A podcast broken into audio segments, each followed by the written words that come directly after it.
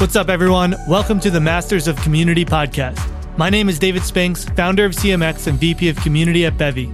Each week, I bring you an expert who will help you take your community to the next level. Thank you so much for joining me. Let's dive into today's episode. Hey everyone, I just want to give you a quick heads up that my new book, The Business of Belonging How to Make Community Your Competitive Advantage, is now available anywhere where you can buy books on Amazon and any bookstore. It is the complete collection of everything I've learned from the last 13 years in how to build community for your business and all of the frameworks and models that the CMX team has developed to teach businesses how to do this work. It's all in here. I really appreciate all your support. You can go and order it now. It's a beautiful day in San Francisco today. Nice day to talk about getting fired. I haven't done a solo episode before, so we'll see how it goes. And yeah, I'm going to talk about how I got fired from my first big, real community job and how it was the lowest point in my career, one of the lowest points in my life. And took me a while to get back on my feet and some of what I learned from that experience and sharing it because I think there's a lot of stigma around getting fired. Maybe you've been fired or you think you might be fired and this can help show you that you're not alone. Others have gone through similar experiences, that it's not the end of the world, but also just sharing the experience that I had leading up to getting fired, because you might find some similarities in what you're experiencing right now that will probably result in not a good situation, whether you get fired or you quit and you burn out. I'll start off by saying it's important to acknowledge that I come with a lot of privilege. I'm a white male my ability to recover from getting fired and the ability to be able to talk about it openly without fear for how it's going to affect my ability to get hired. Because I'm a white male, there's a lot more that I can do and talk about and manage a situation like this than others who don't have the same privilege. It was also a long time ago. It was 11 years ago. And so a lot of time has passed. I once had a lot more fear about talking about it openly, not so much anymore. I also just say up front that I'm going to not call people out specifically. I'll talk about them generally. You might even be able to figure out who they are, but there isn't a single person at that company that I feel negatively toward today. Many of them I have good relationships with, some of them great relationships with. I even have a great relationship with my boss who fired me. and we've talked about it before publicly too. Maybe I'll bring him on the podcast and we'll, we'll talk about that experience sometime we all learned a lot from it. Yeah. So I think it's helpful to start, and I'll try to keep this as brief as possible, but it's helpful for you to understand the context for how I got fired, what the background was, how I got to the point where I was. So I'll also say that the startup that I got fired from was very, very popular at the time. If you were around at the time, it was a company called Zaarly. We raised money from Ashton Kutcher and Groupon and Sens Capital and Kleiner Perkins and just Naval Ravikant, just the who's who of investors. We had all the top talent in the world. It was a rocket ship that when we all thought it was a rocket ship. And so it was pretty notable and part of why it was so crushing for me when I got fired. I felt like I just got kicked off a rocket ship.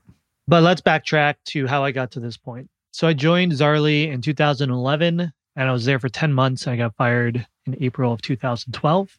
Before that, I had started working in startups and community. So I got my first job working in tech or anything related to community was an internship while I was in college at a PR firm called Ruder Finn, which was a very traditional PR firm. And I was working in the web department, which was like the weird corner of the building where people wore t-shirts and we worked on web design and social media for companies like the Metropolitan Museum and Pfizer and big brands. Anyway, that was my introduction into a world of community and social media. I started writing a lot about community and social media and business while I was finishing up my senior year of college. Ruder Finn enjoyed having me working with them and decided to hire me as a consultant while I was still in college. So while I was finishing up school, I was consulting and working on projects with them and writing. And a startup read one of my blog posts the startup was called Scribnia, which was a website for people to review bloggers, like a Yelp for blogging, finding bloggers, discovering them, reviewing the ones you like or don't like. And they were going through an accelerator program in Philly. They invited me to come be their community manager. So I said yes. And right out of college, went, became their community manager. Halfway through the accelerator program, we decided, eh, Scribnia, not really working out, not what we want to do. We want to work on this other idea that was interesting to us a website that would predict the prices of sports and concert tickets to tell people when to buy. And that ultimately became SeatGeek, which many of you may know today. It's a very large, successful ticket site for sports and concerts and things like that. So we worked on that for a month and a half. But when we switched off of Scribnia, we sold it to a man named Mark Duquette, who is based in Montreal. He was buying up a bunch of different websites to be able to run ads through them and needed someone to run Scribnia. And my team was like, well, David does everything that isn't engineering. He's our community manager. He should run it. Mark said, okay, great. You have the job. You are now the general manager, basically the CEO of Scribnia. And so this is three months out of college. I've now gone through two internships. That's it. And suddenly I was essentially the CEO running this entire website, entire company, and kind of just got thrown into this really hard, but exciting opportunity and experience. I was managing a full engineering team. I grew the team. We ended up pivoting Scribnia to a company called Blogdash, which just like worked with businesses. We were kind of one of the first influencer marketing websites. So we would connect businesses with bloggers who were the influencers of that time. This is before TikTok and before Twitter got big and even Instagram. Worked on that for about a year and a half. And then this company, Zaarly, came along.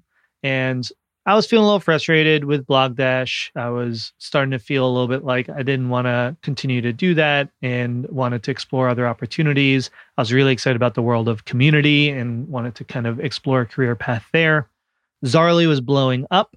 And like I said, raise money from all of these incredible investors. Website looked beautiful. The team, some of the most talented people you will find in Silicon Valley, were all rushing to join this company. It was on every tech news site you can imagine. It was on TechCrunch and Pando and just everything.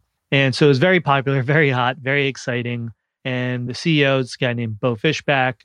Bo was one of the most charismatic, motivating leaders you would ever meet in your life. Incredible person. He's the kind of person that like you meet him and he just spends all of his time making you feel good about yourself. Right. And it just he's an amazing person to be around. And I got to talking with Bo. A friend of mine, Shane Mack, was working at Zaarly, and he brought me in and said, Hey, David's really great at community. We need someone to lead community for us. You should talk to him. I met with Bo and I joined the company. I decided to leave Blogdash and joined Zaarly as the director of community. And I was so excited. This is like my dream job. I always wanted to be in startups. I always wanted to be an entrepreneur. I want I was getting really excited about working in community. And all of a sudden I had this incredible opportunity to lead community for one of the hottest startups in Silicon Valley. And what Zaarly was was it was a reverse Craigslist. So instead of like on Craigslist, you post things for sale, Zaarly you would post things that you want and people could respond with offers. So I could say, I need a bicycle. And someone would say, I have a bicycle for you. Here you go. Or I could say, I want ice cream delivered to me. And someone could say, I'll bring you ice cream. And this was before Uber or Lyft or DoorDash or any of these like delivery apps that basically you like press a button to say, I want this, and then it shows up. Zaarly was doing that for everything, which in hindsight was probably one of our fatal flaws was that we weren't focused on solving a specific problem. So people didn't know exactly how to use it and what, what to get from Zaarly. That all said, the idea of pressing a button on an app and having people respond with offers or be able to provide that service to you, Zaarly was really one of the first, if not the first, to do that. And so it was this really exciting idea. It, it came out of a startup weekend, which was a really cool story too. Startup weekends are hackathons that just happen over the weekend. Bo pitched it there and the team rallied around it and Ashton Kutcher invested. And so over a weekend hacking program, Zaarly came to life. Anyway, I was joining. It was super early still. I think we were Series A at the time. So still pretty small, lean team. It was based out of Kansas City originally. And I was still in New York at the time. We had some people in San Francisco, and I was in New York, and I ended up essentially running our New York office as well as a community team. And so now, just again, to zoom out, I've had two internships And then I had about a year and a half of working on Blogdash, even less than like about a year. And through Blogdash, yes, I like managed engineering team that was based in Romania and I had some staff, but it was mostly just me with like contractors. I had no experience of actually managing like full-time employees that are part of my team. I know no experience building uh, a really complex, elaborate community program from the ground up. I didn't have a lot of experience, but I had a really good reputation because I worked on SeatGeek because I ran Blogdash as a company for a year because I wrote a lot and I developed a good reputation as a writer and a creator in this space. And so Zaarly felt comfortable giving me a whole lot of responsibility, which in hindsight, I don't think I was fully ready for at the time. And so all of a sudden, I find myself leading this office, leading this team. I had about three or four direct reports on the community team. And our job was to make the sellers on the platform really successful and to build a community of the people who were using the app. We did everything. Like there were local event programs. By the way, Zaarly also launched in about 15 different cities all at once, right in the beginning. So for anyone who's worked in marketplaces or in community, that's a big lesson too is you want to start with more constraints and start in a fewer number of places because then you can really prove it out and test it we didn't really do that with Zaarly. We, we kind of grew really fast. We had a lot of capital, a lot of momentum. We wanted to take advantage of it. And so we were building local ambassador communities. We had a power seller program. We were running the newsletter. We had a Facebook group that we were running. We had reward programs. We were running our content. My team collaborated with marketing. We were under marketing because I reported to the CMO. And we were running everything contests, uh, college ambassador programs. So it was a pretty elaborate community program. And our goal is to increase seller retention and really move people through the journey on Zaarly of becoming active users on the program. And I was really enjoying applying the theory of community to how we do this. I like mapped out what would end up becoming a sort of community commitment curve or engagement journey that looked like kind of a bell curve at the time when we first designed it. And things were going really, really well. For the first like six months, I felt like I was on top of the world. I was, you know, my reputation was great. I was working with this exciting team who all loved me and you know, thought I was doing a great job. I had a cool team that was all doing good work. And then things at some point started to turn. And this was late. You know, it kind of happened fast. It was probably about like seven, eight months into working at the company, all of a sudden it felt like the momentum shifted. And I found myself really struggling to focus, to know what I was doing and why I was doing it, to feel successful in my work. And we're also, I think, finding that the product was really struggling. We weren't retaining sellers. We had the leaky bucket problem, is what they call it. We were doing a really good job of growing the network, getting people to sign up for Zaarly. We had millions of dollars. We were spending a lot of money on marketing to grow it, but people were leaking through. They weren't coming back and using it over and over again. And our sellers, we had some incredible power sellers, people that like I still have relationships today some people loved, loved, loved the platform, but the majority of people weren't sticking around as sellers or as consumers.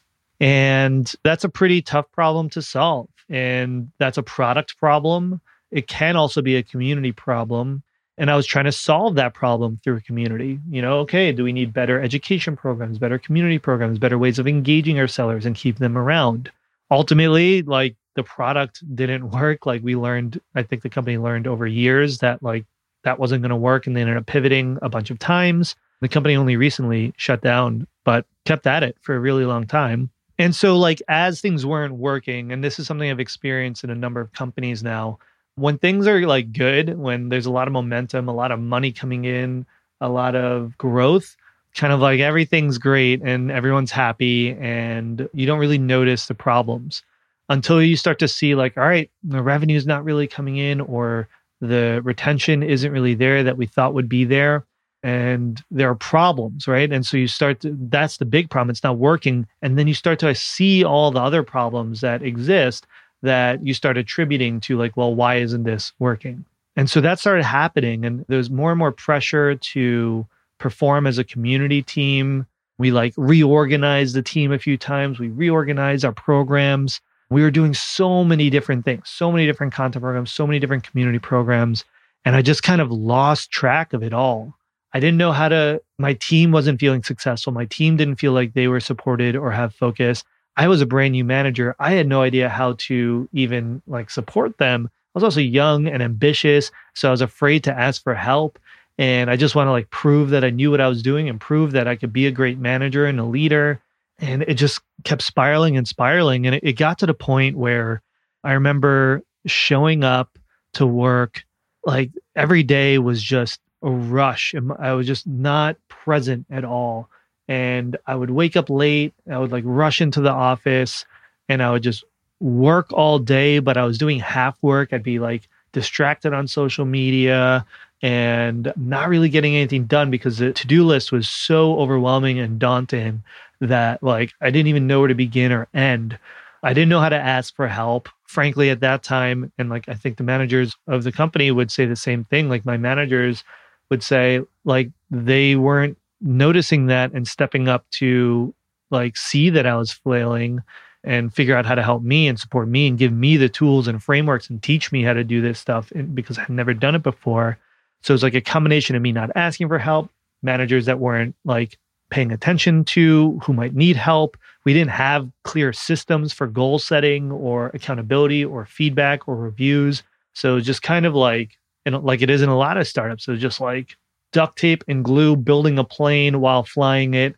And I just started burning out. I was just depressed. I had no idea what to do. I wasn't able to perform. I wasn't able to get results. And like the CMO would start messaging me and say, like, hey, where are we with this program? And I just have to be like, ah, like, we haven't done anything on it. Like I'm trying to do these other things. I haven't gotten to this yet. And the frustration just kept bubbling up and bubbling up and bubbling up. And one of the hard things was like one of my employees got fired and I didn't know they were going to get fired. They just got fired one day after I had a call or at a meeting with our executive leadership and they're asking how things were going. And I shared like, ah, some things are not going well, and some of the programs that this person owned didn't go well. Then like they were fired. and I didn't know. I found out afterward, and like that person still hasn't talked to me to this day, which sucks. Like I feel like I let them down by like not advocating for them. But there's a real lesson in if you are drowning if you are overwhelmed, if you're not in a healthy place, it becomes hard, if not impossible, to support other people, to take care of them and to see what they need. And I think it was just that happening from top to bottom, right? Like our executive leadership felt like overwhelmed and they're trying to figure all this stuff out. So they couldn't pay attention to us team leads. And we were then starting to freak out and get overwhelmed. And then we couldn't take care of our direct reports either. And again, I was probably one of the most junior people at the company. So maybe other senior level people had more tools to manage the chaos and stay focused and know what to do. I was just, I was doomed. And the other thing I'll say too is it's a lesson that I've learned in the many years since then is just the importance of having that clear business goal for your community team. We had this loose goal of getting sellers to be more successful and retained on the platform. But we never had a very good way of tying community to that. It was all like kind of theoretical. And because we didn't really have clear community business goals, there was another reason that we just started adding more and more and more programs. And I didn't know how to say no to anything right? I wasn't saying no to things because I was young and ambitious and wanted to say yes to everything, but also because I didn't have a constraint of this is our objective, this is the business goal that we have. So we as a community team are only going to focus on the programs that align with that goal. And we're going to say no or table the things that aren't aligned with that goal for now. And we didn't have that. So we just kept adding more events, more online community, more content, more programming and we were doing way, way, way too many things that way more than our community team could actually handle. And so, like, I didn't know how to ask for that or how to guide that. Like, if I were in that role today, I would have from day one said, okay, what is the goal for our community team? Let's get all on the same page about that. What are our goals? What are the metrics that we're accountable to? And then I'm going to only focus on the community programs that drive that. And I'm going to say no to all these other things, right? I'll share more lessons that I think would have helped me in that situation. in a little bit. But anyway, overwhelmed, way too much work, had no idea what to do. Oh, yeah. And last thing is, I got moved out to San Francisco because I was in New York. We decided to bring the whole team out to San Francisco. And so all of a sudden now, before I was kind of in New York, a little more isolated, but like there weren't any executives there talking to me every day. I would talk to them once a week, tell them how the New York office is doing, catch them up on community. They moved me out to San Francisco, and all of a sudden I was like surrounded by people that suddenly were like watching everything I was doing and like wanting to know and having to interact. And that was overwhelming as well. I was in a new city. I was living in a co living space that the company owned with other colleagues. So I couldn't even escape work. I couldn't go home. I didn't have a bedroom. I had like a bed in an open space. And so my life was Zaarly. Like I literally worked all day. I was working 12 hours a day, right? Half work, not productive, but still trying to get more and more and more done. Go to bed, like go back, hang out for a little bit, sleep, wake up, walk back to the office. And I think just like a few more times happened of the CMO. I need to share who it is. It's, it's Eric Koester. Like I said, we've talked about it openly, and I think he and I would say a lot of the same things about this whole experience today. And he asked me a few more times, like, "Hey, where are we on this project?" And I was like, oh, "We're fucking nowhere. like, I'm drowning." And he just he got like really really frustrated that like things weren't moving. And I think he was frustrated and feeling overwhelmed because he was trying to do a lot of things on marketing. And, you know, we still had that leaky bucket problem. And that happened again and again and again. And then I remember he like, I think it was, I don't think it was Slack at the time. There was some other app we were using before Slack that was like Slack. And he messaged me. He was like, Where are we on this thing? And I said, like, we haven't done that yet. And he was just like, What the fuck? He like wrote that. And I didn't hear back. And then the next thing I got was an invitation to meeting like the next day and I was like, we're two days from there or something like that. And I was like, oh, like that. The writing's kind of on the wall about what that means.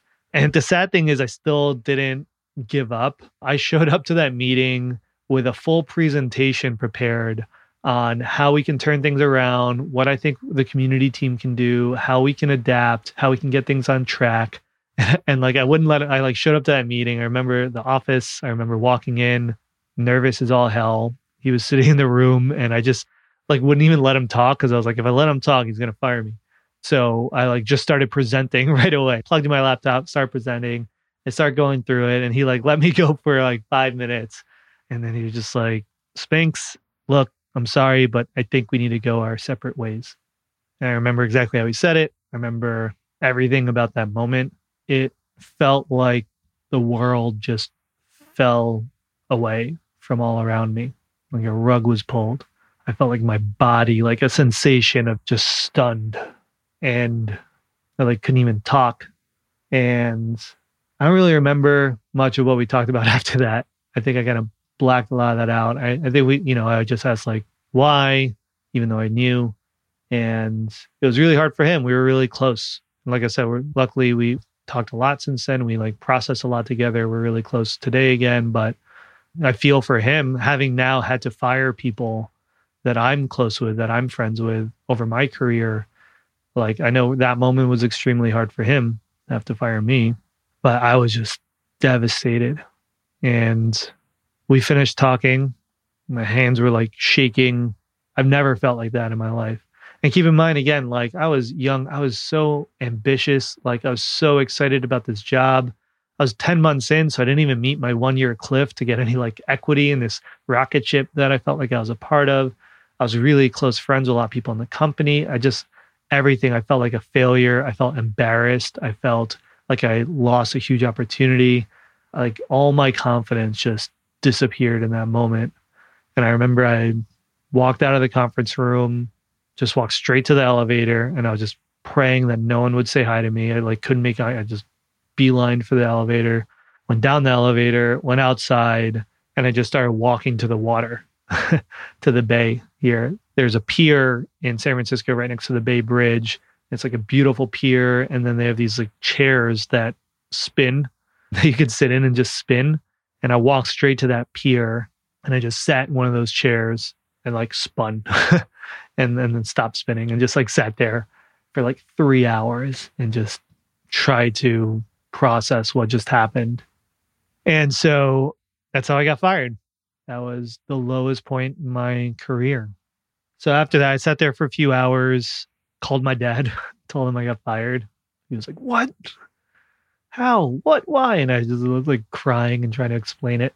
And after that, you know, is to like the process of what happens after you get fired. I didn't go back to the office. The company gave me a, I don't know, some sort of severance. And, you know, in the days and weeks following that, I spoke with Bo, the CEO. I spoke with Eric, the CMO, who fired me.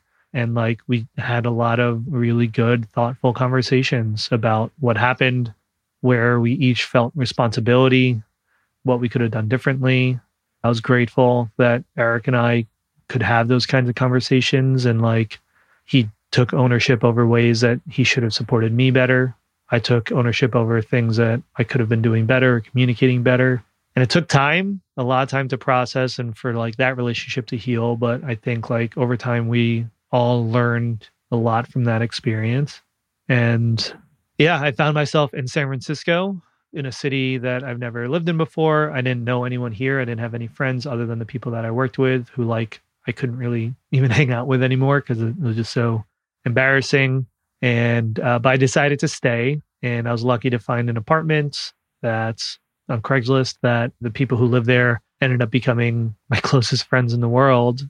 At the time, they gave me the apartment, uh, the room in the apartment, and they're like, "Cool, this guy's super fun and like working at a cool company or whatever." Then I got fired a couple of weeks, I think, after I moved in, and they were like, wow, this new roommate is super depressed and watches TV a lot and is just around all the time. what did we do?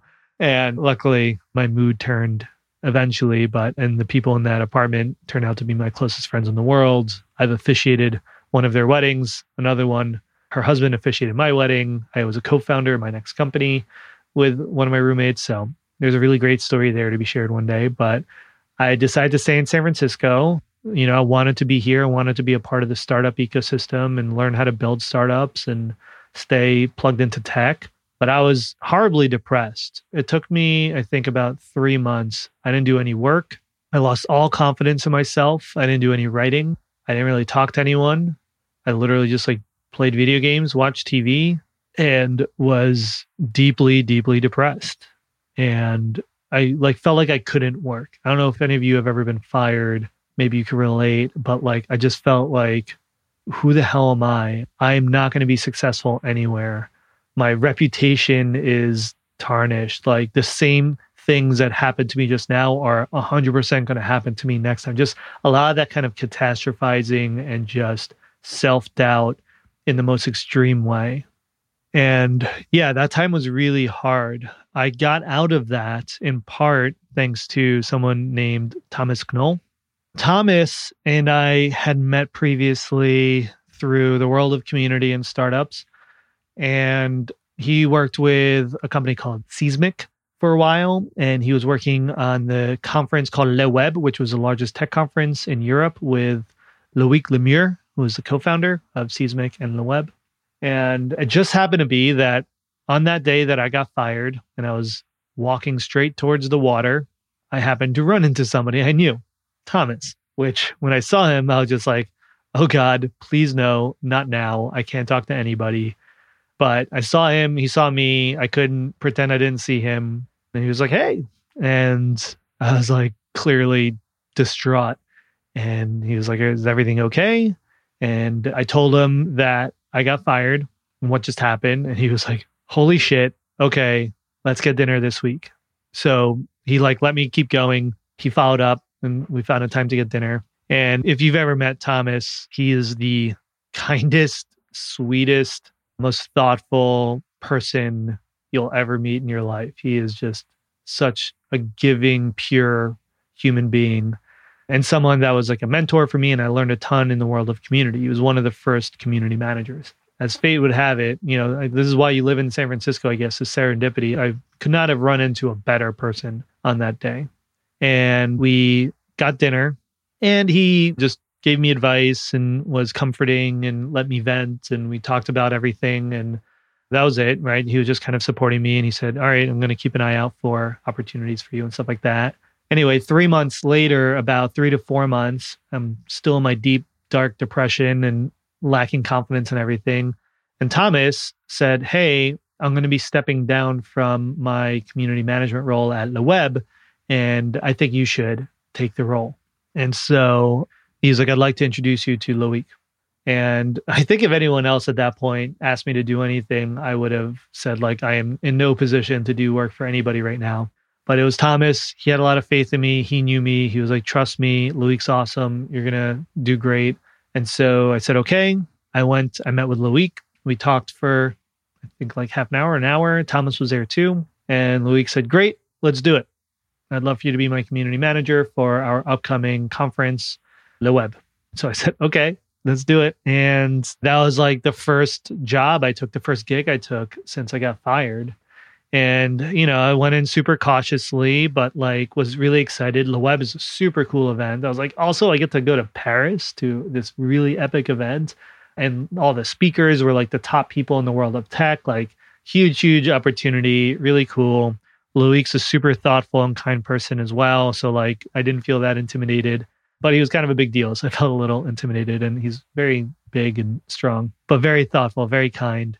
And so I worked with him on Le Web in uh, Paris, setting up for the event, building community amongst attendees, running competitions for attendees, ultimately running community for the event itself. We ran a huge hybrid conference. So this is before hybrid was really a thing. We had a full live stream. I was managing the online community while interviewing speakers backstage for the online people and connecting them to each other while managing community in person as well. We ran all the social media for the event, all the content for the event. So it was a pretty elaborate program. And I was only working about half time with Loic.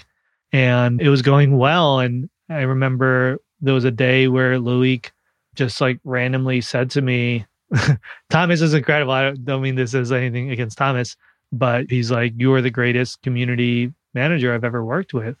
You're incredible. And I just remember him saying that. Like, I will never forget it because it was the first time that I felt confidence in myself again. And like, oh shit, maybe I'm not terrible at this job and this work. And I am actually a good community builder.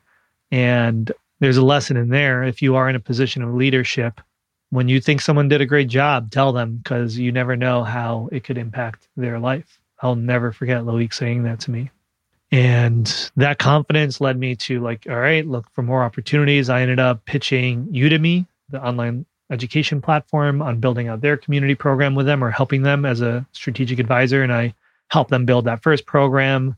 And ultimately, that led to me starting my next startup called Feast with my roommate Nadia, who's in that apartment that I moved into, and ran Feast for a couple years and went into 500 startups in batch six super early for the 500 startups accelerator program and had an incredible experience there and moved down to Mountain View for the summer and slept on an air mattress every day and had yet another just absurd startup experience, just completely immersing myself, but with more confidence and more excitement, more support. And then Feast failed. And while it was failing, I, was, I wanted to invest more into the world of community. And I had co founded the communitymanager.com with Jen Pedde and Brett Petersel. And it was like a side project that we were running, like a blog and job board and things like that for community managers and events. This was back when I was in New York primarily and just wanted to like keep down that path. And so we had talked about doing a conference one day and I had told my friend Max Altschuler about the idea for a conference. Max and I met through Udemy because he was working on sales there when I was consulting for them. And Max came to me when Feast was kind of failing and he said, Hey, you know that conference you've been wanting to run for community managers? Well, I know how to run a conference now because I just ran this conference, Sales Hacker. If you want to do that, let's partner and I'll handle all the logistics and sponsorship sales if you handle marketing and speakers and be kind of the brand. And I said, great, cool, let's give that a shot. Feast wasn't really working. Let's just test this out. We each put, I think, 10 to 20 grand in, started testing it out, uh, launched CMX Summit. And CMX Summit was a huge success, an incredible experience. People flew in from all over the world. We had over 300 community professionals. And this is when the community initiative was still not a thing at all. And I was like, oh shit, this is what I'm meant to do. Like all these really interesting, hard experiences of building community and failing and getting fired and starting startups and failing and just a lot of failure. But I did it in all these really unique worlds. It put me in a position to be able to build CMX and understand how to build a business and understand how to help community professionals and help them connect their work to business. And I just felt like this, I found my calling in a way and I switched my full time focus over to CMX. And, you know, now it's eight years later and CMX went on to grow into this really incredible community. We've hosted over a dozen conferences. We've tens of thousands of community professionals. We help shape the community industry and help lots and lots of community professionals learn how to do this work better and get better frameworks and get better tools. And I think like that experience of me getting fired is such a root foundation in all the work that I've done with CMX and all the work I've done since to just like try to make sure that community professionals don't have the experience that, that I did that they have the tools that help them know how to focus, how to manage, how to communicate what they do, why it's valuable, how to manage up, how to take care of themselves. And, you know, I ended up writing the book, The Business of Belonging, which like I talk about my experience in there and just everything in my career. I can definitely draw a line back to getting fired. And then CMX was acquired five years after we started it, about three years ago by Bevy. And I found myself back in the position for the first time now of working for a company, having a boss, being accountable to someone, needing to drive business goals that aren't just purely community centric, right? Because CMX was bootstrapped. Everything we did was for the community. Everything we made money on had to be aligned with the community. And all of a sudden now it was acquired. It's like realigned. This time it's a SaaS product, not a consumer product. But it was interesting because coming into Bevy, I had a lot of fears that I realized were rooted back in the trauma of getting fired and that experience at Zaarly. I was really afraid of like, I still had that imposter syndrome of like, who am I to manage a team? Even though I've been managing a team, it sounds silly, but like managing a team while having a manager and like having someone ask me like how I'm producing and pushing me to achieve goals and working with a team again side by side and all these things that I didn't do since Zaarly like were really haunting me and I was really afraid coming into Bevy. And then thankfully Bevy, the team has been incredible. The culture really aligned with me and my values. It's a super supportive team, really thoughtful, really community minded. Bevy came out of Startup Grind, a, a community program, so it's kind of built into the DNA. And Derek, the CEO, is who I reported to We've had an incredible relationship where I can give him really candid feedback. He can give me really candid feedback. We listen to each other, we adapt, we support each other when we say we're struggling. I've told Derek before I'm burning out, I'm taking a week off. He's like, Great, do what you need to do. He cares about my mental health. It was interesting because I just came in with all these expectations that were rooted in the experience I had in the past. And it was really important to have this positive experience now because it taught me that every job is not going to be like that one. It's not going to be that like that experience. Also showed me how I've grown as a person and a manager and a leader and the tools that I have available to me now to be able to manage really complex or really stressful situations. I hope my team, and I think they would say that the team that reports to me, that I'm a good manager that supports them and listens to them and make sure their voice is heard and make sure they're not overwhelmed to the best of my abilities. And a lot of what I try to practice as a manager are things that I both failed at as a manager at Zaarly and that I would have hoped to get from my managers in that experience. So that's it. That's the story. And that's how I got fired. And I think there's a lot to learn from that experience.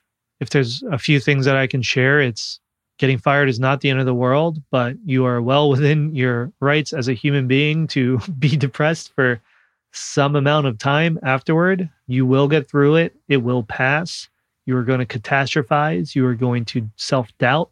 You're going to believe that every future job is going to be like the one you have now, and every future manager is like, like the one you had, and everything's going to go the same way. These are thoughts that you are very likely to have, but I promise you it will get better I promise you, you will regain your confidence. I promise you, every job is not going to be the same, and every person you work with is not going to be the same.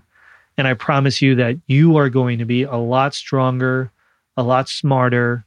You're going to have a lot more tools and a lot more awareness that you bring with you from that experience. I'll also say that when you get fired or you think you might get fired, or if you're just in a situation right now where you are drowning and you feel overwhelmed and like you feel like I did in leading up to getting fired, it's easy to put all the blame on yourself. There are a lot of macro issues that are probably resulting you in you being in that situation.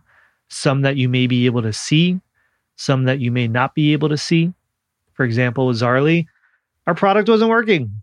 It wasn't working. We didn't have product market fit and we were trying to grow. We made a lot of mistakes. There were a lot of things that weren't working. And when a company isn't working, everyone is either quick to take blame upon themselves or point blame at others or both. And I know I took a lot of blame on myself, but in hindsight, there was nothing I could have done. I could have been the highest performing, most organized, most perfect community professional in the world and built the most epic community possible with my team and been the best manager ever. And it still would not have saved the company because we just didn't have product market fit at the time. Community does not fix product market fit. You can still make people happy and engaged and give them a sense of belonging around the product. Some people might like the product too, and you can build community around that. But for like building a successful business over time, there's only so much you can do. Other macro issues might be the situation that your boss is in. They're probably getting a lot of stress. They're probably getting a lot of pressure. They're probably overwhelmed. There's the entire tech ecosystem. Like there's so many factors that go into whether or not you feel successful and like the work you're doing is moving the needle that just recognize that sure there are things that are your responsibility and that you can definitely be better at and there are things that are completely out of your control that you may or may not see. I think another lesson is something I've I've just taken with me as a manager of always listen to your staff, but that doesn't mean just expecting them to come to you when they have problems, especially if you have junior staff, especially if you're putting them in a position where they don't have a lot of experience with it yet and the expectation is for them to kind of rise to the occasion and step up and take initiative you have to proactively check in with them, give them space to give feedback, ask for feedback, because there's a good chance they're going to just try to prove themselves. And in their heads, they're not going to want to come to you for help because that means that they couldn't figure it out themselves. And there's probably there's a good chance that you're creating that environment. And I know because I've done that as a manager and I've had it done to me in these experiences. And so regular one-on-ones where you have a specific space where you're like, give me feedback. How are you doing? We do a traffic light check-in in our team. Red, yellow, green. How are you feeling this week? What's bringing you pain? What's bringing you joy? What radical candor do you have for me? And we explicitly ask for that feedback so that if somebody is drowning, they have a space to say it and they're encouraged and they're given an example and I, I share when I'm drowning. I share that with my team to to model that like it's okay. We're in startups. It's supposed to be really hard and overwhelming and stressful. What's important is that you communicate that so we can support you and make sure you take care of yourself and all of that. There's a really good matrix that was shared with me from the Grand. Is a really cool program. They do management training and leadership training. It's called the Grand World. I think the website's thegrand.world and they provided this matrix of how to properly support or manage somebody. And the matrix has a bunch of different variables but like two of the variables are like confidence and competence. And so the way that you support somebody who like already has confidence in their ability to do something already has competence in their ability like they've done it before they have experience they have access to the information and resources they need someone who's like all set up, the form of management that's good for them might be like more hands off, let them run, give them creative freedom. But then there's people who are new to something and don't have the competence yet, maybe don't have full confidence yet, but they do have motivation, right? That's another variable. And so in that situation, actually the worst thing you can do is say like, "Hey, figure it out. I'm going to be super hands off as a manager." Because what they actually need is a lot more hand holding. They need guidance. They need to be told what to do so they can execute on it and they can learn. They're not ready to figure out what to do yet because they don't know what they don't know. And I think that was a situation that I was in at Zaarly where like I didn't know what I didn't know. I didn't know how to ask for it. And my managers were giving me the freedom in part because I think my reputation and the work I did before, where they're like, oh, David clearly knows what he's doing. Let's let him run with it. And I was like, yeah, I can run with it. I don't need anyone to tell me what to do. It turned out like I really needed someone to tell me what to do and give me the tools and point me to the path and help me do it. And then I would have been thrilled to execute on it. But instead, I was like, all right, I'll figure it out. And I got completely lost. So that's my story. Hope it was helpful. Hope it was interesting. And if you're going through something like this, reach out to somebody, ask for help, talk to others. You are definitely not alone. You are 100% not the first person to feel the way you're feeling. If you're depressed at work, take a step back, gain perspective, pause, take a breath. Like you're not going to be able to figure it out by working yourself through it. You have to step out of it to see things objectively. Take space, take time off, take care of yourself so that you can take care of others. Turn to communities, CMX. One of my favorite things about CMX is that it can be a space where you don't have to go through experiences like this alone. I didn't have anyone to really turn to externally outside the company at the time. I didn't there wasn't a community like CMX when I was at Zaarly. So I couldn't ask like, "Hey, anyone else going through something like this? Can anyone help me? Can I talk to anybody?" But I know for a fact if you share that in CMX or any of the other incredible communities that exist for community professionals today, you will get a lot of camaraderie, a lot of people saying, Yep, me too. You'll get support, you'll get help. You are not alone in doing this work anymore. And my DMs are always open. I genuinely want to be able to help anybody who is going through something like this. So if you find yourself in a situation like this, DM me. My DMs are open on Twitter. I want to help. All right. That's all I got. Thanks for listening. We'll see you next time. The Masters of Community is brought to you by CMX, the world's largest network of community professionals, and Bevy, the enterprise platform powering communities for the world's leading brands. This episode was edited and produced by Finesse Media. Music was provided by Seiji Cataldo, and design was provided by Virginia DeMarco. If you enjoyed this episode, please drop us a review in iTunes. It's a huge help for helping us get this podcast in front of more people. We really, really appreciate it. And share it with your networks. The more people that learn about the power of community, the better. We have a new episode every week, so until then, thank you so much for listening and see you next time.